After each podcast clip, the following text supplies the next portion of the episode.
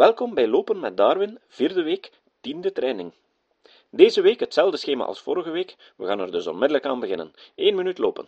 In een dergelijk geval zou elke geringe wijziging, die in de loop des tijds kon ontstaan, en die op de een of andere wijze ten voordele van de individuen van een soort diende, voorzeker bewaard blijven, en wel door die individuen beter geschikt te maken voor hun veranderende omstandigheden, en de natuurkus zou dus de baan ruim hebben om haar verbeteringswerk te volbrengen.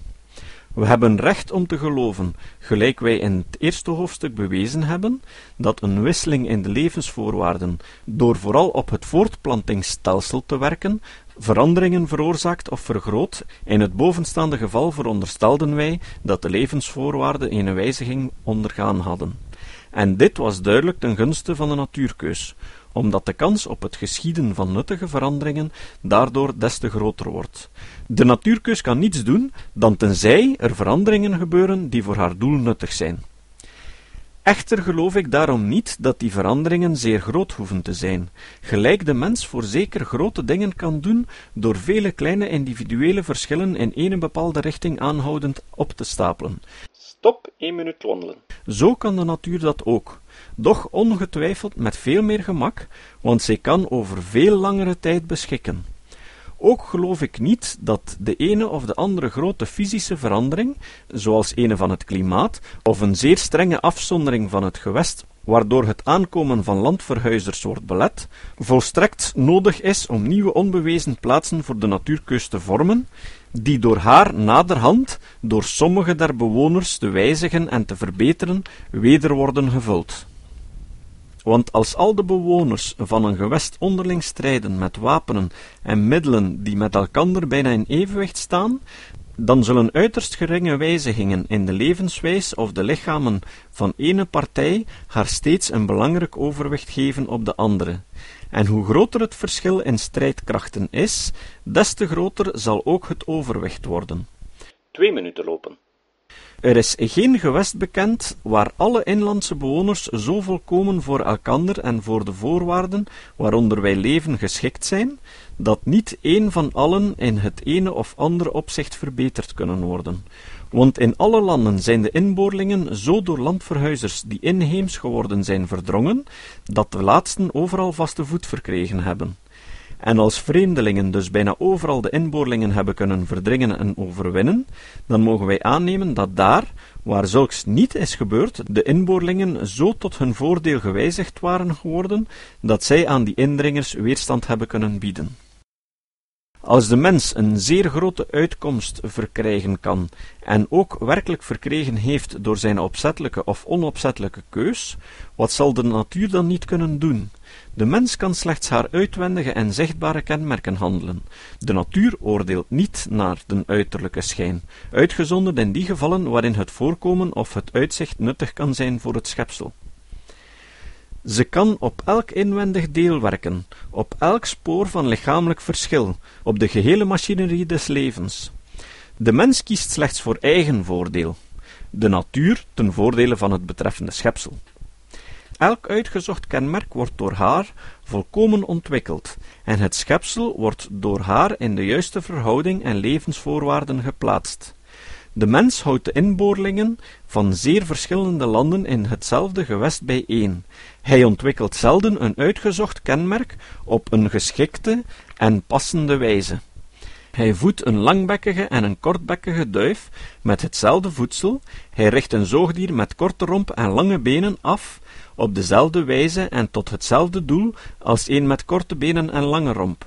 Hij stelt schapen met lange en korte wol aan hetzelfde klimaat bloot. En twee minuten wandelen. Maar hij laat de krachtigste mannetjes niet vechten om het bezit van de wijfjes. Hij vernietigt niet onverbiddelijk alle jongen die met het ene of het andere geringe gebrek geboren worden. Nee, hij beschermt in alle jaargetijden, zoveel hem slechts mogelijk is, al zijn dieren en planten.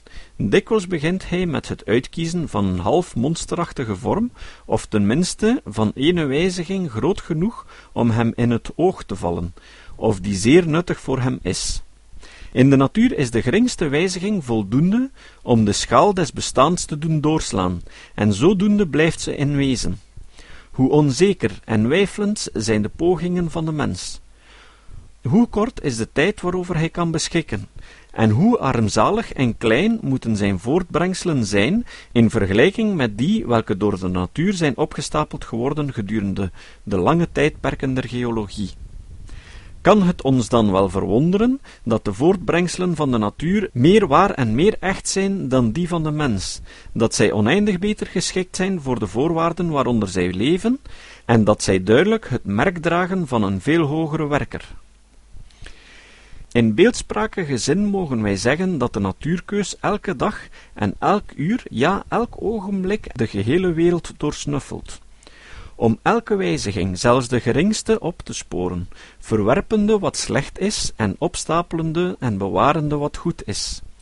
In stilte en onmerkbaar is zij bezig, waar en wanneer zij een gelegenheid vindt ter veredeling van een bewerktuigd schepsel. In verband met de bewerktuigde en onbewerktuigde voorwaarden zijnes levens. We zien niets van die langzame werking tot de hand des tijds jaren en eeuwen in het niets heeft doen verdwijnen, Drie minuten lopen. en dan nog is ons gezicht zo zwak om te kunnen lezen in de gedenkboeken der geologie, dat wij niet zien dat de vormen des levens tegenwoordig anders zijn dan zij voorheen waren. De natuurkus kan niets anders dan ten nutte van het schepsel werken, en zo zien wij dat zij ook opmerkzaam is op dingen die ons als van zeer weinig belang voorkomen. Als wij bladeren eten de insecten groen en die op het bast der bomen leven grauw en grijs van kleur zien, als wij zien dat het sneeuwhoen Lagopus mutus in de winter wit is, dat de roodhoen Lagopus scoticus de kleur van de heide en de korhoen Tetrao tetrix die van het veen heeft, dan moeten we geloven dat die kleuren voor die vogels en die insecten nuttig zijn, om hen voor gevaar te beveiligen. Als de sneeuwhoender niet in zekere tijdperk van zijn leven vernietigd werden, zouden zij in ene ontzaglijke menigte toenemen. Men weet dat zij veel van roofvogels te lijden hebben, en de havik bespeurt zijn prooi door het gezicht. Daarom willen sommige mensen geen witte duiven houden, omdat zij het meest een prooi der roofvogels worden. Daarom weet ik geen reden te vinden om te twijfelen dat de natuurkeus zeer werkzaam is in het geven van een eigen kleur aan elke soort van lagopus en in het zoveel mogelijk in stand houden van die kleur als ze eenmaal verkregen is. Ook moeten we niet denken dat de vernietiging van een dier, het welk een bepaalde kleur bezit, een zaak van weinig belang is. We herinneren hoe nodig het is in een kudde witte schapen, die men wit wil houden, elk lam te doden dat een zwarte vlek vertoont. Nog één minuut. Bij de planten worden het dons op de vruchten en de kleur van het vruchtvlees gewoonlijk door de kruidkundigen als dingen van het minste gewicht gerekend. Doch een zeer kundige kweker, Downing, verhaalde mij dat in de Verenigde Staten gladhuidige vruchten veel meer van een soort snuitkrever, curculio, te lijden hebben dan die met dons zijn bekleed. Dat blauwe pruimen veel meer door een zekere ziekte aangetast worden dan gele, terwijl een andere ziekte veel meer perziken met geel vruchtvlees aantast dan de zodanigen welke een ander gekleurd vruchtvlees hebben. En als nu met alle hulpmiddelen der mens kunst zulke geringe verschillen steeds een grote invloed uitoefenen op de aankweking van verschillende verscheidenheden, dan zullen voorzeker in de natuurstaat, waar de bomen strijden moeten met andere bomen en met ene menigte vijanden, zullen verschillen moeten beslissen of een verscheidenheid met gladde of met donzige huid, of ene met gele of met blauwe vrucht in wezen zal blijven. Drie minuten wandelen. Bij het beschouwen van de menigte kleine verschillen tussen de soorten, welke ons, in zoverre wij daarover in onze onwetendheid kunnen oordelen, volkomen onbelangrijk voorkomen, moeten wij niet vergeten dat het klimaat, het voedsel en dergelijken ook enige invloed uitoefenen. Doch het is nog veel noodzakelijker in gedachten te houden dat er vele onbekende wetten zijn die het verband der delen onderling beheersen. Wetten welke, als een deel der bewerktuiging is gewijzigd geworden en de wijziging door de natuurkeus opgestapeld zijn ten nutte van het schepsel, wederom andere dikwijls geheel onverwachte wijzigingen zullen teweegbrengen. Gelijk wij zien dat er in de tamme staat veranderingen voorkomen die in zeker tijdperk des levens verschijnen en de strekking hebben om bij de nakomelingen in hetzelfde tijdperk weder te verschijnen, in de zaden van vele onze moestuinen en veldvruchten, in de rups en de poptoestand van de zijdeworm, in de eieren der hoenders en in de kleur en het dons der kiekes, in de hoorns van schapen en runderen als ze bijna volwassen zijn, zo geschiet dat ook in de natuurstaat de natuurkeus kan op de schepselen werken en hen wijzigen in elke leeftijd, en door de erfelijkheid der wijzigingen ook op de jongen.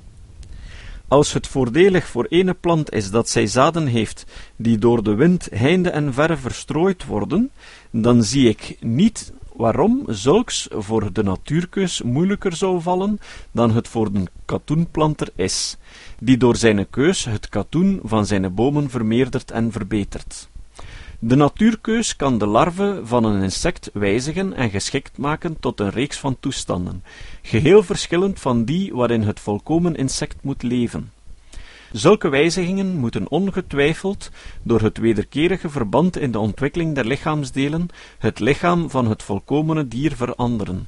En misschien is bij zulke insecten, die slechts weinige uren in de volkomen toestand leven en nooit voedsel gebruiken, een groot deel van hun lichaamsinrichting niets anders dan de uitkomst van een menigte veranderingen, voorgevallen in het lichaam der larve.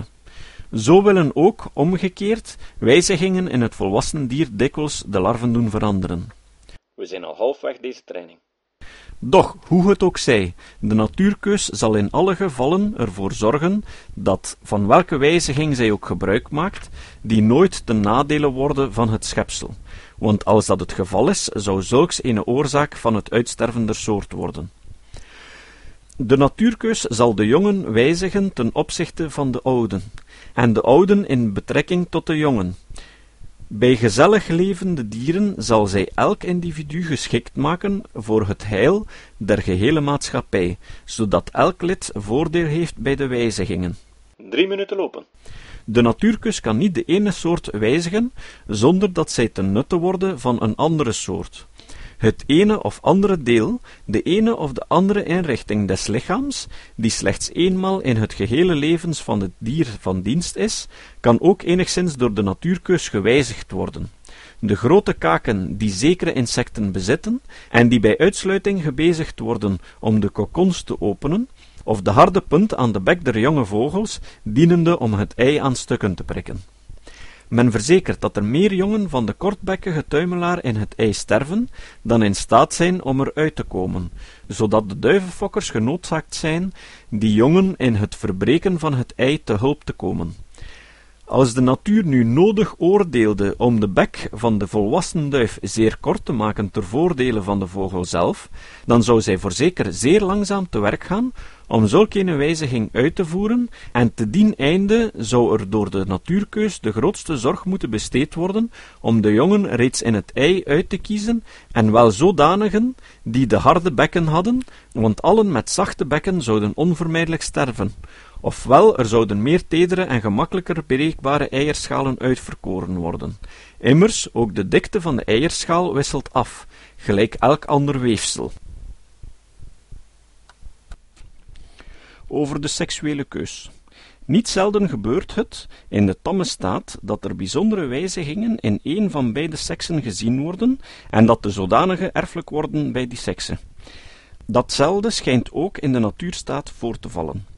In dit geval zal de natuurkeus in staat zijn om de ene sekse te wijzigen met betrekking tot de andere, of in betrekking tot een geheel verschillende levenswijze, gelijk somtijds bij insecten het geval is. Nog één minuut. Dit noopt mij enige woorden te bespreken over hetgeen ik de seksuele keus heb genoemd. Die keus hangt niet af van een strijd voor het bestaan, maar van een strijd tussen mannelijke individuen voor het bezit van vrouwelijke.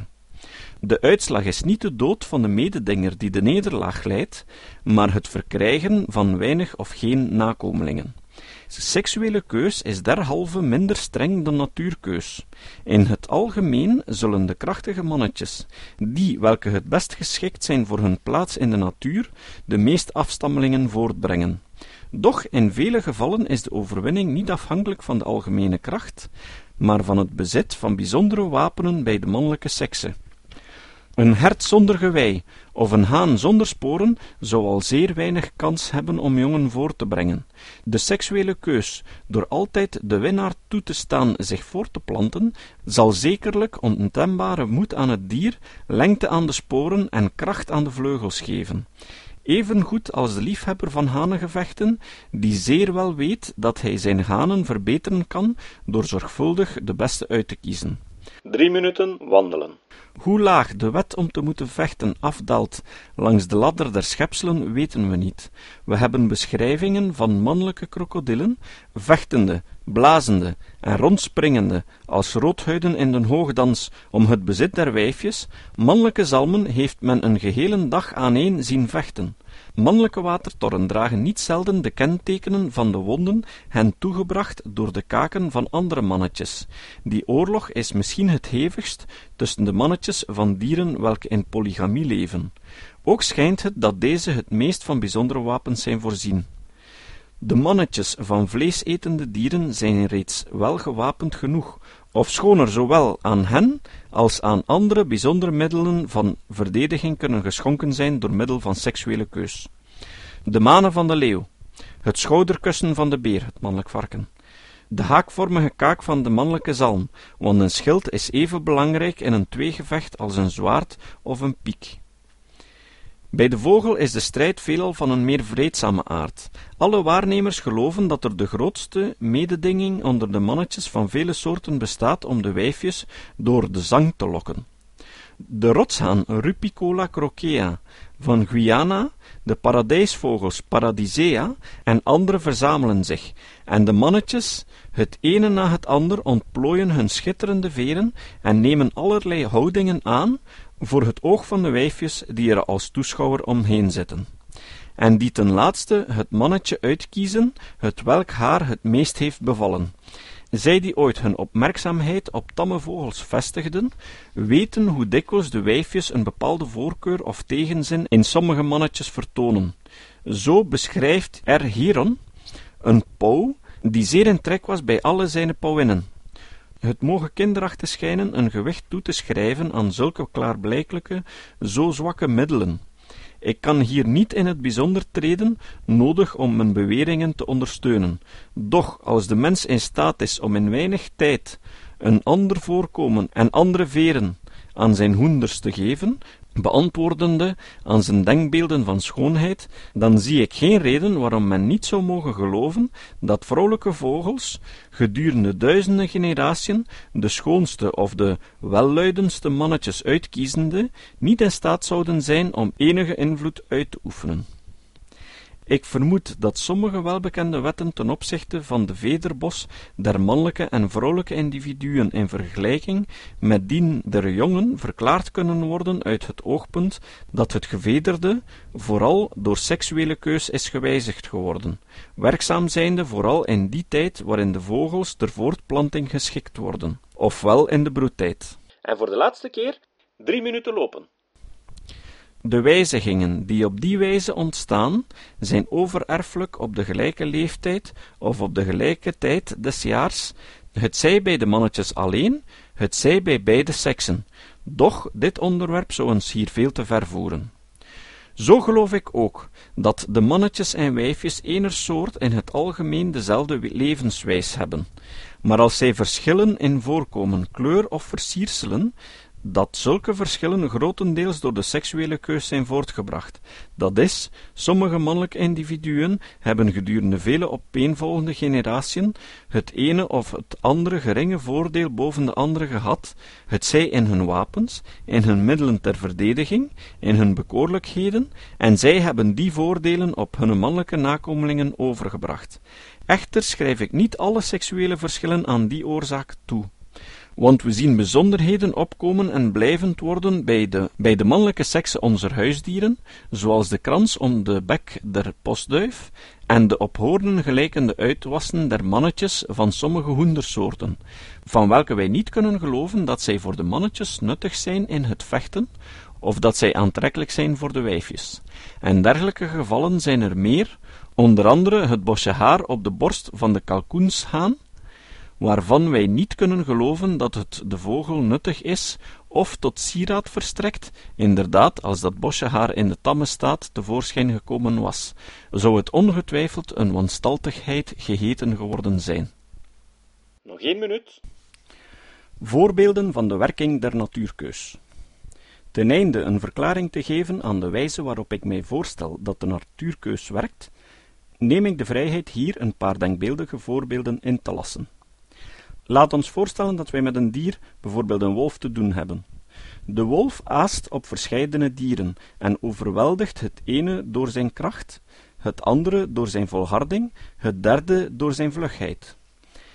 Stellen we nu dat zijn vlugste prooi, het hert, door de een of de andere oorzaak veel afgenomen was in getal in het land waarin beide leefden, ofwel dat een andere prooi in getal verminderd was gedurende dat jaargetijde waarin de wolf het meest door de honger te lijden heeft.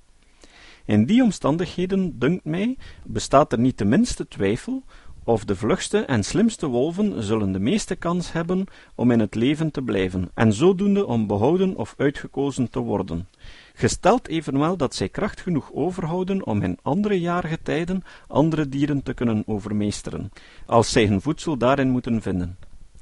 En stop. Twee minuten wandelen. Ik zie geen reden waarom wij hieraan zouden moeten twijfelen, evenmin als aan de verbetering der jachthond door de mens, die zorgvuldig en opzettelijk de beste honden uitzoekt, ofwel die onopzettelijk door enig voornemen om het ras te veredelen zulks toch doet door de begeerte die iedereen eigen is om steeds de beste honden te bezitten.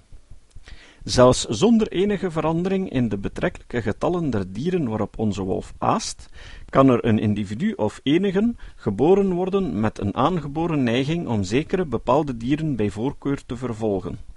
Niet zelden bespeuren wij een groot onderscheid in de natuurlijke neiging onze huisdieren. De ene kat zal ratten, de andere zal muizen vangen. Volgens St. John bracht een zekere kat niets dan gevleugeld wild te huis, een andere slechts hazen en konijnen, en een derde, die steeds bij nacht in moerassen op jacht was, ving houtsnippen en watersnippen. De neiging van sommige katten om liever ratten dan muizen te vangen is erfelijk, gelijk bekend is. Als nu de ene of de andere geringe aangeborene neiging of gewoonte of wijziging in het lichaam de ene of de andere wolf begunstigt, dan zal hij natuurlijk de meeste kans hebben om in het leven te blijven en zich voor te planten. Enige zijner jongen zullen waarschijnlijk dezelfde neiging of gewoonten of lichamelijke wijzigingen erven.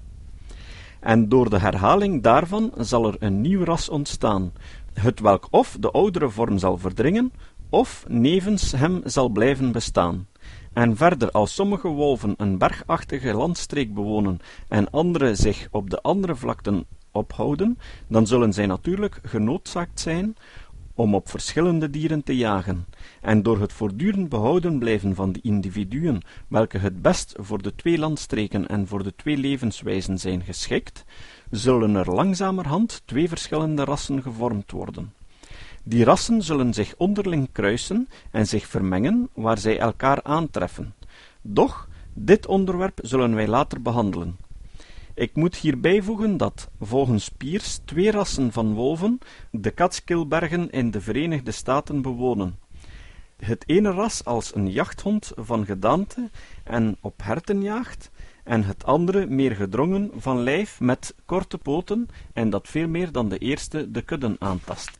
Laat ons nu een meer samengesteld geval stellen.